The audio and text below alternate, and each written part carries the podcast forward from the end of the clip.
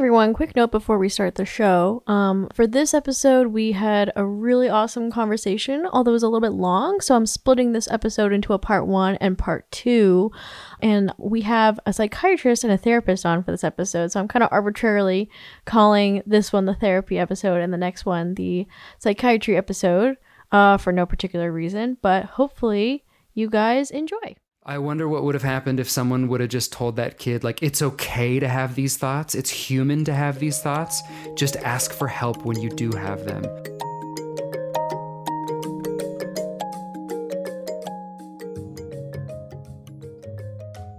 Welcome back to I'm the Villain. Today we're gonna have this is actually really exciting because we, you know, had our episode with Shrey on like mental health stigma as kind of like the the patient's perspective, but we're gonna be talking with um, Justin and Eddie, who are both practitioners, um, kind of in the mental health space about what it's like, kind of being on the flip side of that, uh, like relationship.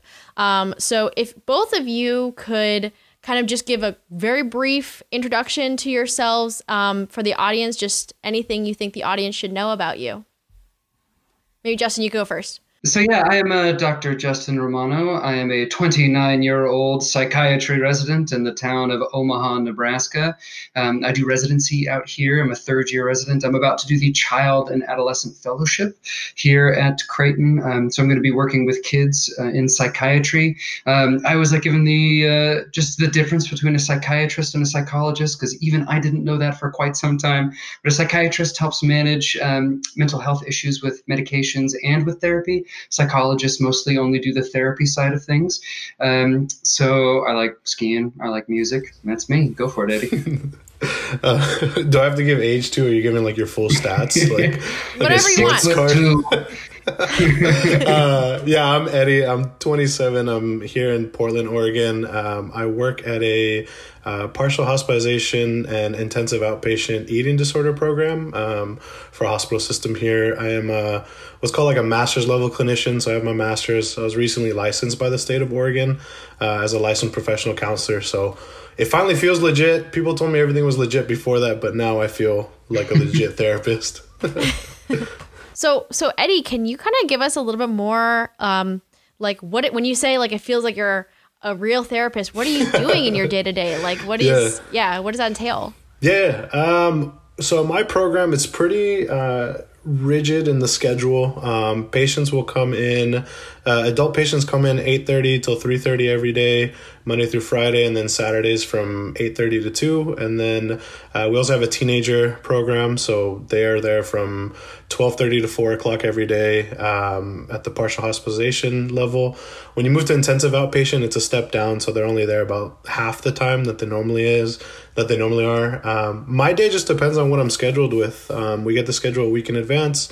Uh, I'll have anywhere between like two to three groups a day where I'm just running either a teenager group or an adult, or uh, that's teenager and adolescent, same thing, uh, teenager or adult group, and then um, I basically schedule my patients in between because I do have a caseload of about four patients. Um, so we'll do any, we'll do individual therapy, we'll do family therapy or their support therapy if they have like a, a partner or like a brother or sister that wants to come in.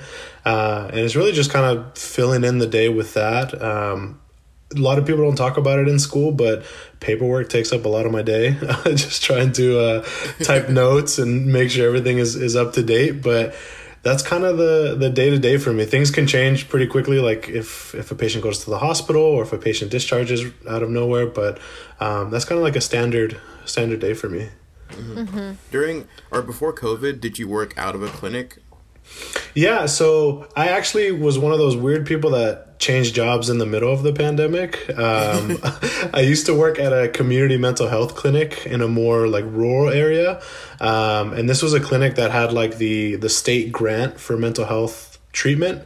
Um, so we were basically like a we were the county mental health clinic. So um, basically, if you were in the county and you were on what's called the Oregon Health Plan, um, you could come to us for basically free mental health treatment. Uh, and then I switched to this new job, which my job, what I've been told, is way different right now than it is pre or post COVID.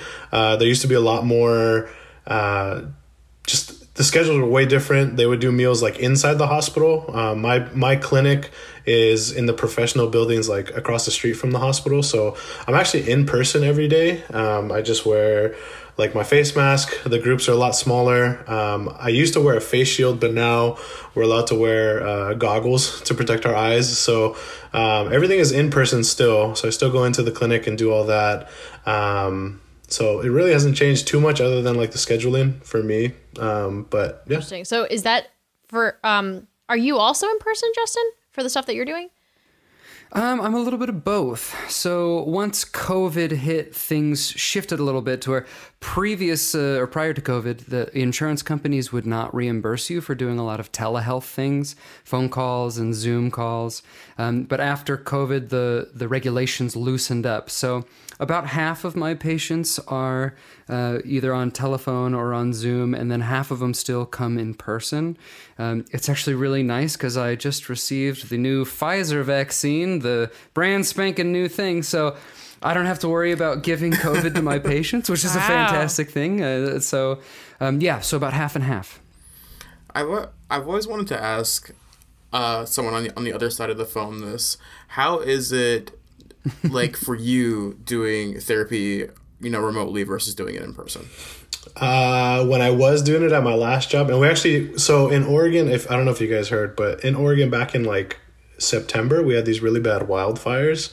Um, and there was like, I would drive home and like the sky was like red. It was like the craziest thing I'd ever seen. Just how how much how bad the fires were, uh, and it really got into our building. So we actually like went virtual for a week because the smoke was so bad. Like the air quality was like the worst it could possibly be in the area. So we did telehealth. I've done telehealth in two different jobs. Um, I don't like it at all. it's really difficult. Um, I feel for my therapist colleagues that like do it daily and for like eight to nine hours a day, but I had such a hard time with it. And it's probably just me. I mean, I feel like I have a hard time focusing as it is, but just to do it like therapy to me is like there's the whole experience of like being in the office and doing all reading body language, reading your facial expressions. It, it kind of gets taken away. Uh, a lot of my, my tools get taken away when, when it moves to virtual and telehealth. Yeah, I think one of the main things we can do in a therapy session is just being able to validate. And a lot of validation is your body language and your facial expressions and your ability to keep eye contact and listening. And all those things are therapeutic in and of themselves and they're healthy for people to experience, especially in situations where they don't have anyone in their life who really listens to them or really validates them.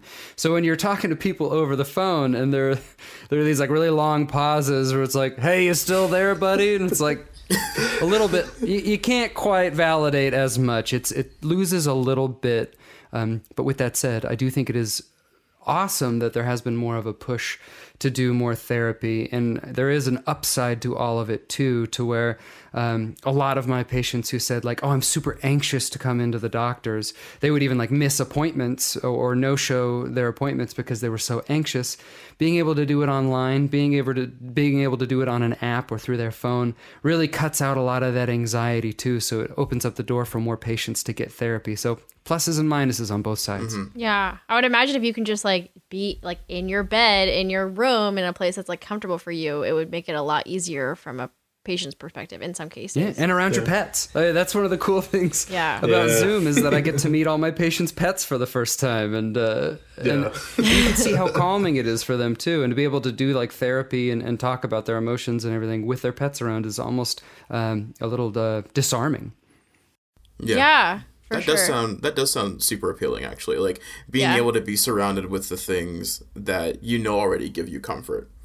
right. Um, I personally, you know, I I feel like I prefer in person when I do therapy, and have done a couple remote sessions, and it didn't really gel well with me. But I didn't, I wasn't looking at it from like an accessibility perspective.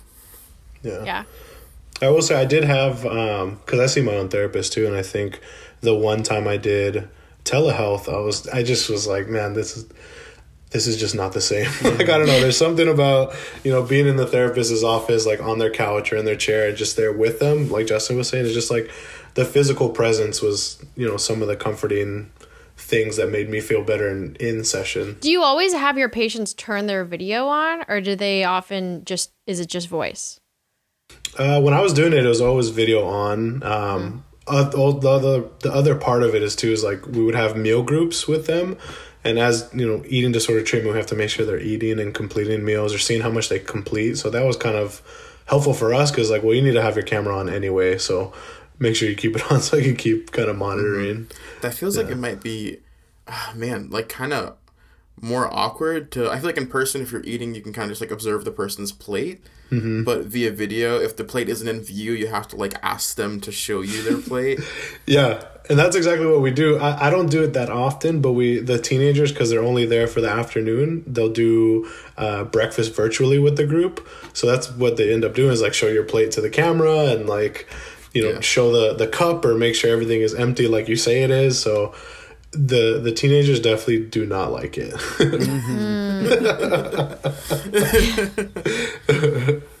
Are they mostly um, teenagers or, or like kids, or do you have also like adult patients that you work with?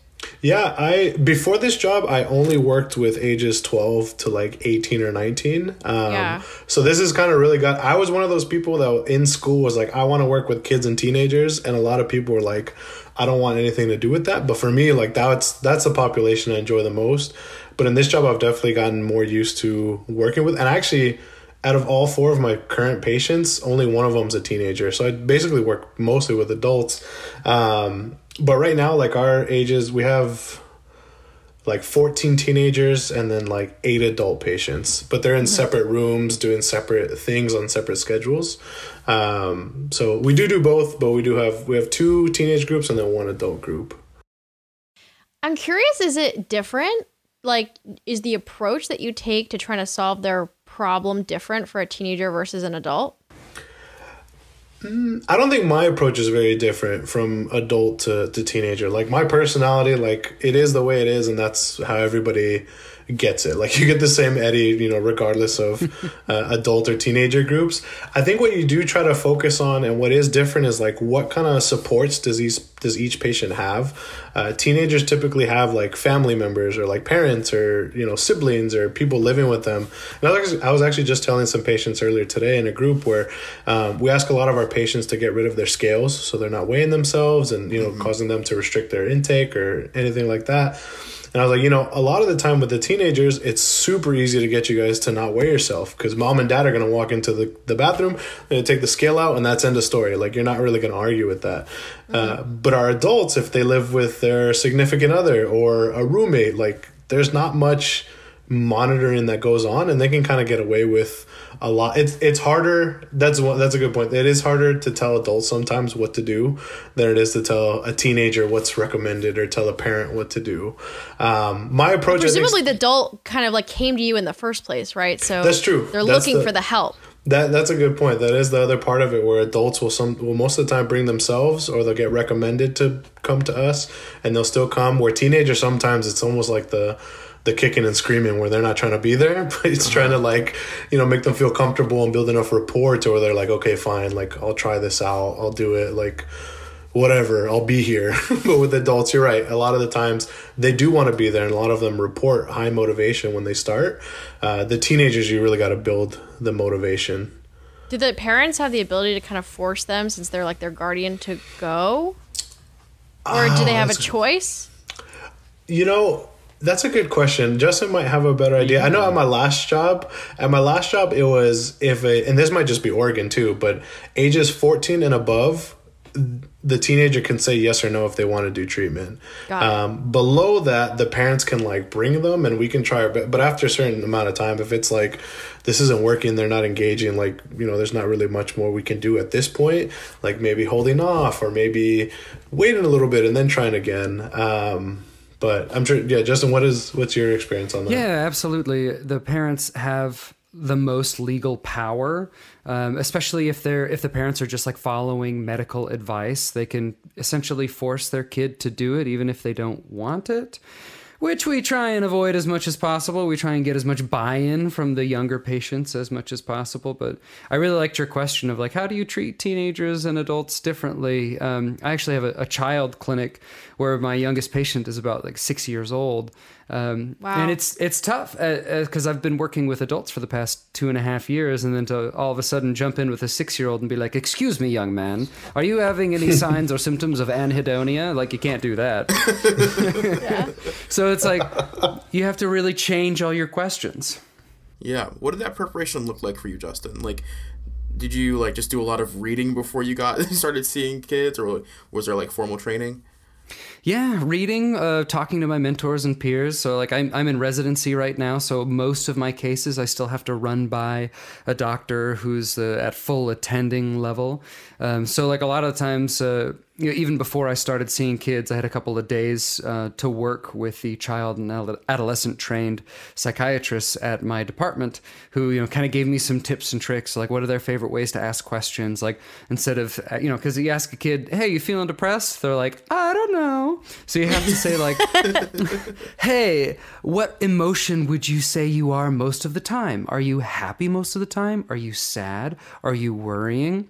You kind of you, you have to do a lot of projective things. You have to ask them like, "Hey, if you had 3 wishes, what would you wish for?" And the things that they tell you about really tell you a lot about who they are and where their mind is. Like you know, if a kid is really anxious and worrying, they might say, I want my mom to feel better, or I want my so and so to to feel better. I want the world to be a better place. And then some kids might just say, like, I want a Lamborghini. Um, so it's like their their answers they're a little cryptic, and you kind of have to decipher them a little bit. But yeah, it's it's it's training, it's personal feel, it's um, how comfortable you are just being around kids in general. But it's kind of your own style, which is fun. What do you do for the kids that don't want to be there? Oh, that's a tough one. Usually, I just try and uh, I, I I try not to force it. Um, so many psychiatrists, especially I feel like old school psychiatrists, are just like, sit down, we're having a chat. You know, you're not leaving here until I get the information. And me, I'm just like, hey, you know, you can talk to me, you cannot that's okay. A lot of times we have to talk to the parents then to really kind of get the background of the situation, what's going on. Um, we'll oftentimes have access to talk to the therapists, talk to schools, talk to teachers. Um, if I'm doing like an ADHD evaluation or something like that, I'll send their teachers uh, different sheets that they can fill out that helps gives us a good idea of whether or not they actually have ADHD or not. So especially for kids who aren't necessarily always 100% willing to talk. Um, collateral information, so parents, teachers, just even siblings too, just get a, a broad idea of what's going around them. Try not to force it with the kid themselves, and over time, you start to build that rapport, and they'll start talking to you more. Yeah, Yeah. I think the rapport is a big part. I think um, for me, I feel fortunate that I I can like connect on different levels with a lot of kids, whether it's just different interests.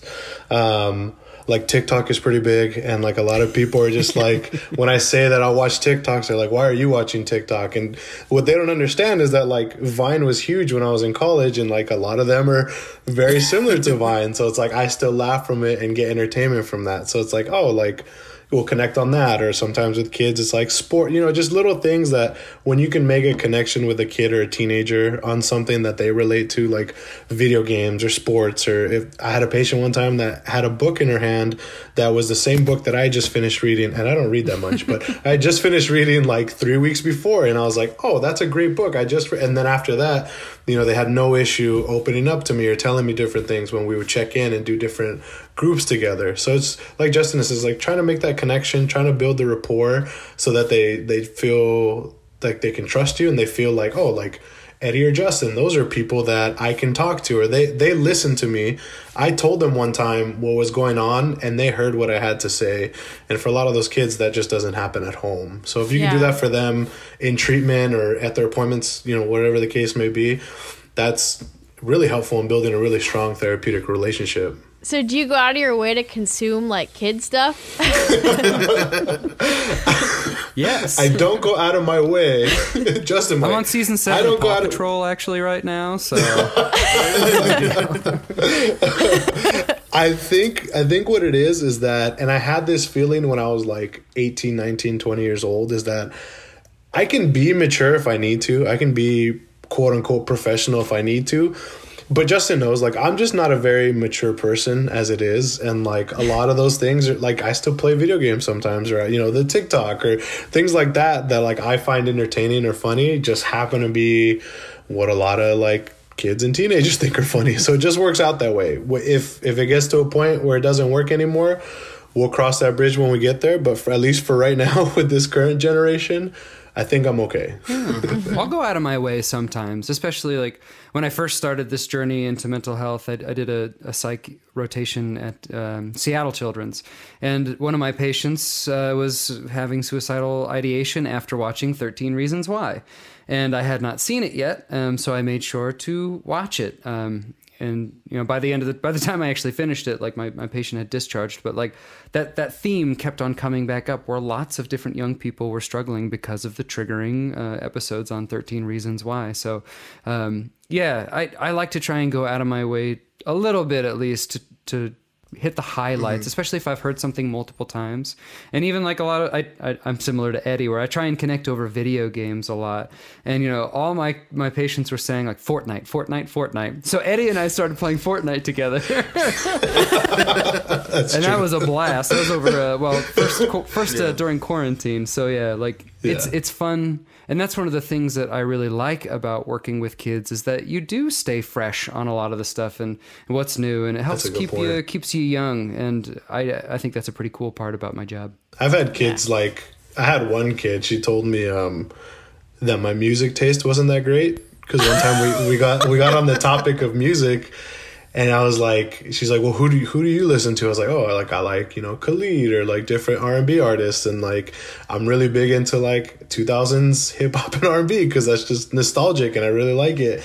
And then one time she came into session, she's like, Eddie, I gotta put you on to some new music. I was like, okay, like let's hear it out. So she like gave me some artists to listen to, and I came back and I was like, you know, that was actually some good stuff and I appreciate your recommendation. So it's, you know, but that's the thing is like once you've made that connection of music or video games or whatever and you know 13 reasons why different TV sh- I ask kids all the time like what are you guys watching on Netflix? Mm-hmm. One cuz you know, we all need recommendations, but two it's like okay, like hey, did you watch the newest whatever? Like are you caught up on Grey's Anatomy? Things like mm-hmm. that. Like just continuing to you want them to feel comfortable and you know, it's not a lot of extra work to listen to a song here or there or, you know watch a little bit of a tv show just so that it's easier for them the next time you talk with them. Yeah.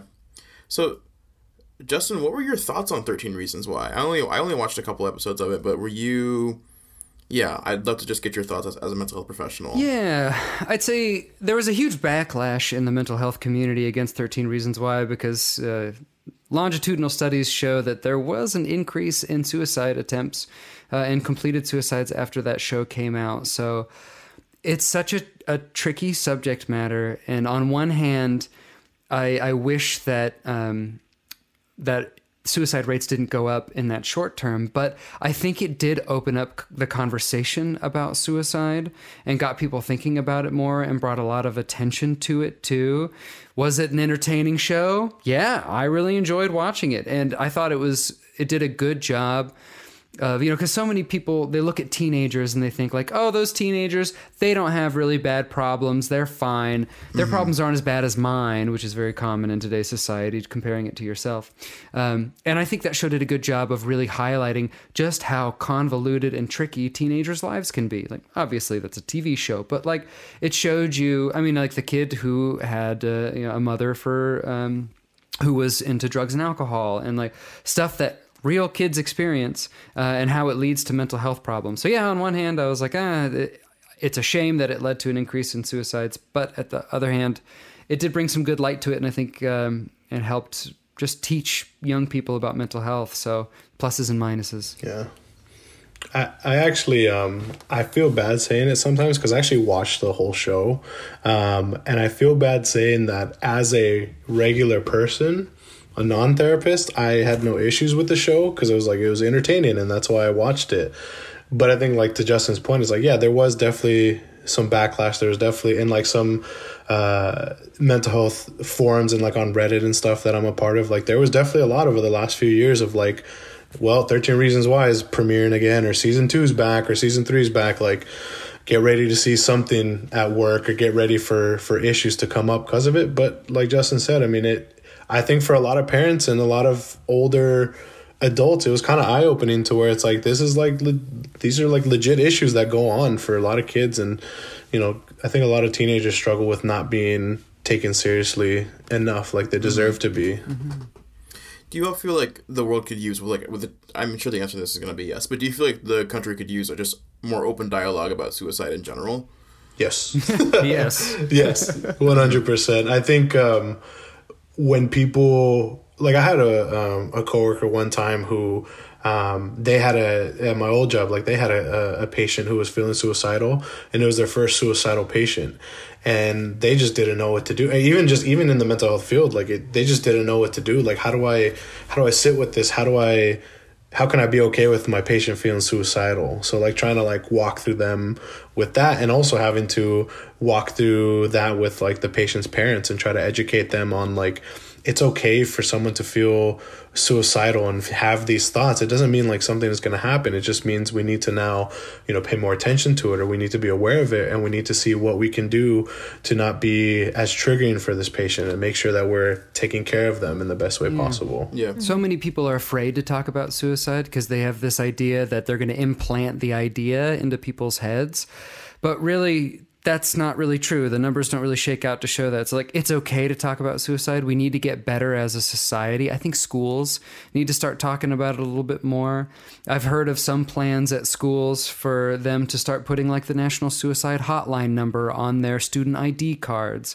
Uh, I, I think there just needs to be more dialogue for kids. There was even um, a a teenager in the area where I live recently who um, died by suicide, and no one had any idea. Like, uh, no one had any idea that that kid was really struggling. Uh, and then all of a sudden, one day, bam! They, there was a, a headline in the paper saying that this this person had passed away. Um, and I always wonder, like, I wonder what would have happened if someone would have just told that kid, like, it's okay to have these thoughts. It's human to have these thoughts. Just ask for help when you do have them. Because a lot of people have them. A lot of people do. But the important part is that you know when you need to ask for help. And so I wish more kids knew that and heard that. Yeah. I feel like I when I think of I know that you all are like required to raise like some kind of alarms if someone expresses interest in hurting themselves.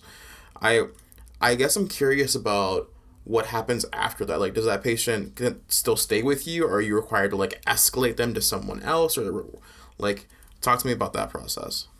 Yeah.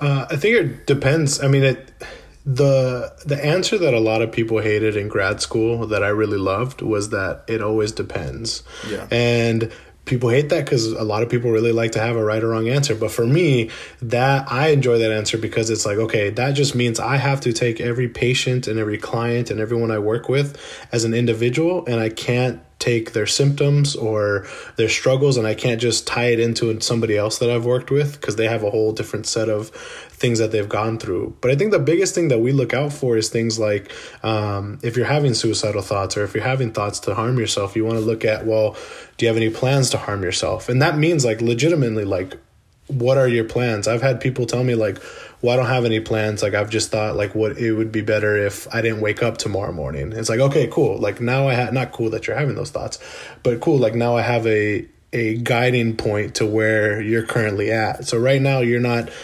actively planning to walk out of my office and do X, Y, and Z. What you're telling me is right now you're having a really hard time and it, it might be better if you just weren't awake in the morning. So you, you kind of start with that. You start with do you have any plans? Do you have any intent? Like do you do you have no plan but do you have an intent to find a way to harm yourself or do you have a plan but you have absolutely no intent to act on the plan?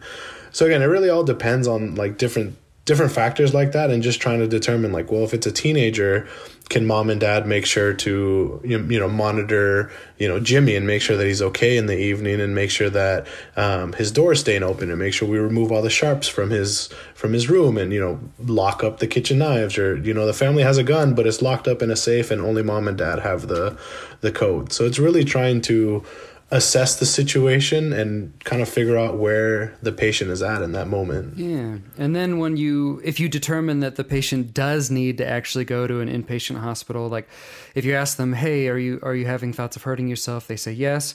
We're like, "How would you do it?" They say, "Well, I've been hiding a razor blade. I want to cut myself." So like if they have intent, they have a plan, they're planning on doing it, then that's usually when we say like, "Okay, let's get you to a hospital." And from there, it depends on state, it depends on laws. Um, usually, typically, what happens is you start out at the emergency room.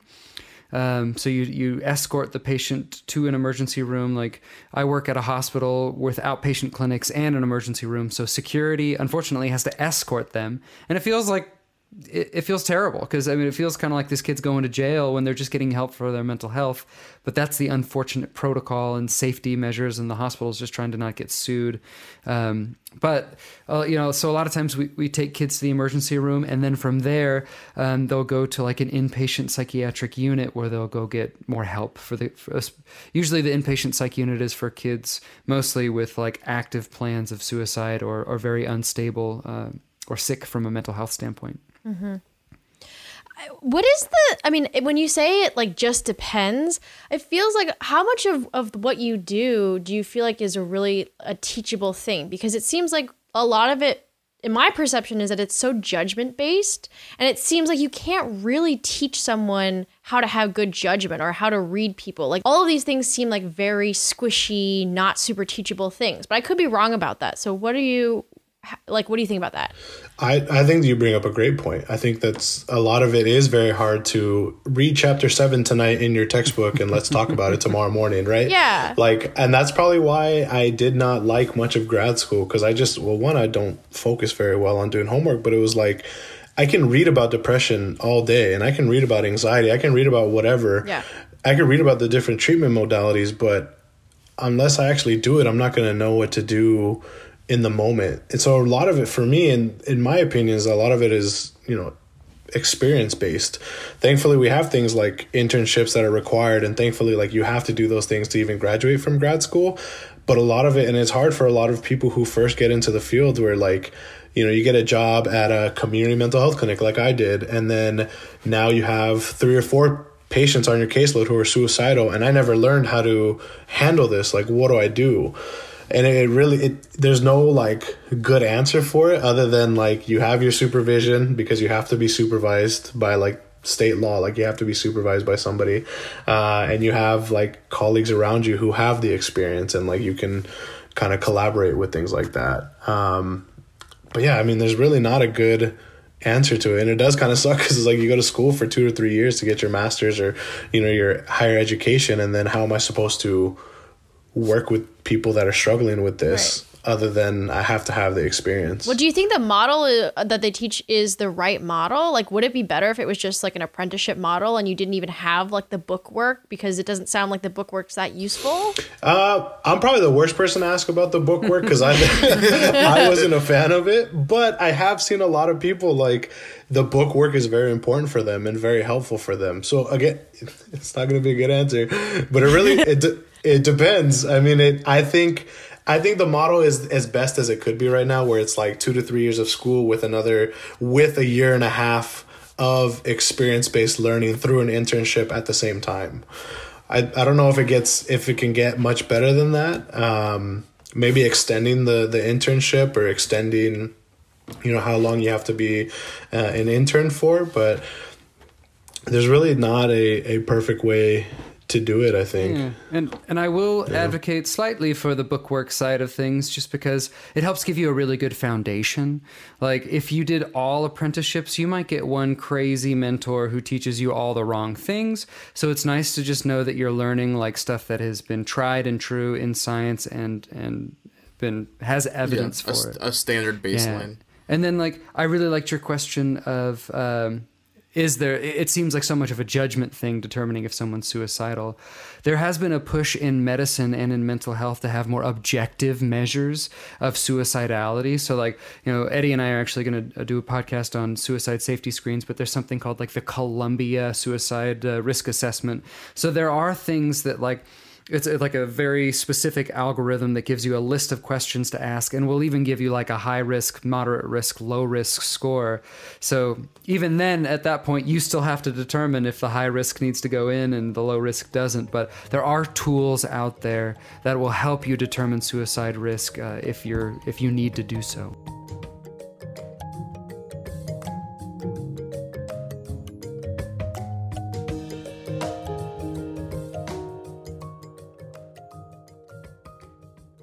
Eddie, Justin, thank you so much. I've really enjoyed this conversation. Appreciate it. I don't, I, you know, I don't know if I've ever like been able to just talk with a therapist before, like in a non-therapy setting. I hope it was enjoyable because I know we enjoyed it. Yeah, certainly insightful. Um, the question I'm asking everybody during quarantine is how have you all been trying to like stay sane, stay busy, whatever that means to you during this real shitty time. You want to go, Justin?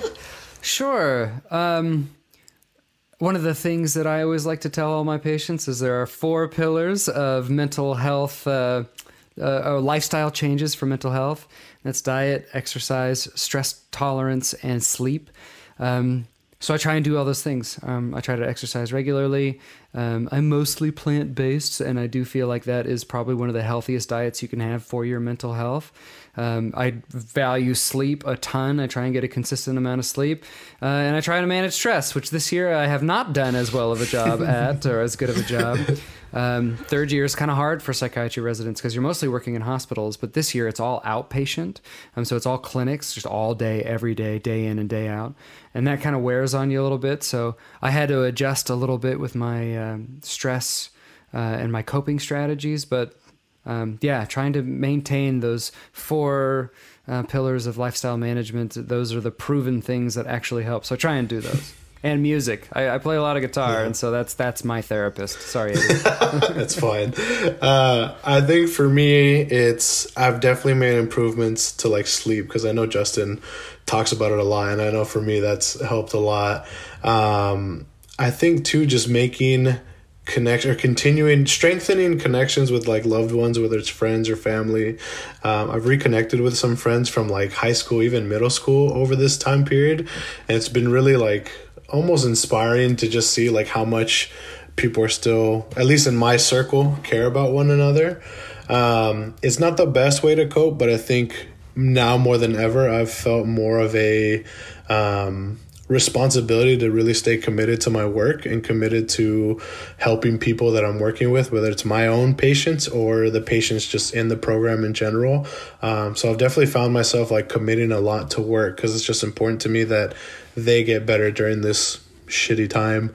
Um, and I think too, just making just continuing to connect with uh, and checking in with my family and friends has been helpful. And I think too, just um, yeah, just I mean, my girlfriend's been very helpful too, but just like just, just trying to stay connected with with the people that are important to me, especially now because it's like Yeah. this is the first holiday I'm not going to be home, and this is the first time I've you know, and I've lived in Oregon now for nine years, being from California, so it's just trying to keep those connections strong, even though we can't physically be near each other. Yeah. Amazing. Um, this is your time. Plug your show. Uh, well, uh, Justin and I have our own podcast uh, called the Millennial Mental Health Channel. Uh, we're available wherever you get your podcast, whether it's Apple Podcasts, Spotify, or the other ones like Castbox. Uh, I'm a licensed therapist. He is a psychiatry resident. We just discuss different topics in the mental health world. So if you enjoyed us today, feel free to check us out, but don't feel the responsibility to do so. Uh, we're on Twitter and Instagram at Millennial MHC. Uh, don't make the mistake that we did when we first had our artwork made, where we misspelled millennial. Uh, it's M I L L E N N I A L M H C on all kind of social media platforms. Dude, so related. When we made this podcast, I did not know how villain was spelled. I'm like, like, like I didn't realize that A was before the I. I was spelling it. I didn't like, either. IA. and then I was asking Isabel like why I couldn't get into any of our accounts. It's like, dude, you are spelling it wrong. Spe- spelling's rough, man. The English language is We're not easy. autocorrect generation. And the, yeah, seriously. Um, speaking of that, if you like what you heard today, you can find us at I'm the Villain Pod. That's our Twitter. That's our Instagram. That's our Gmail. Otherwise, bye.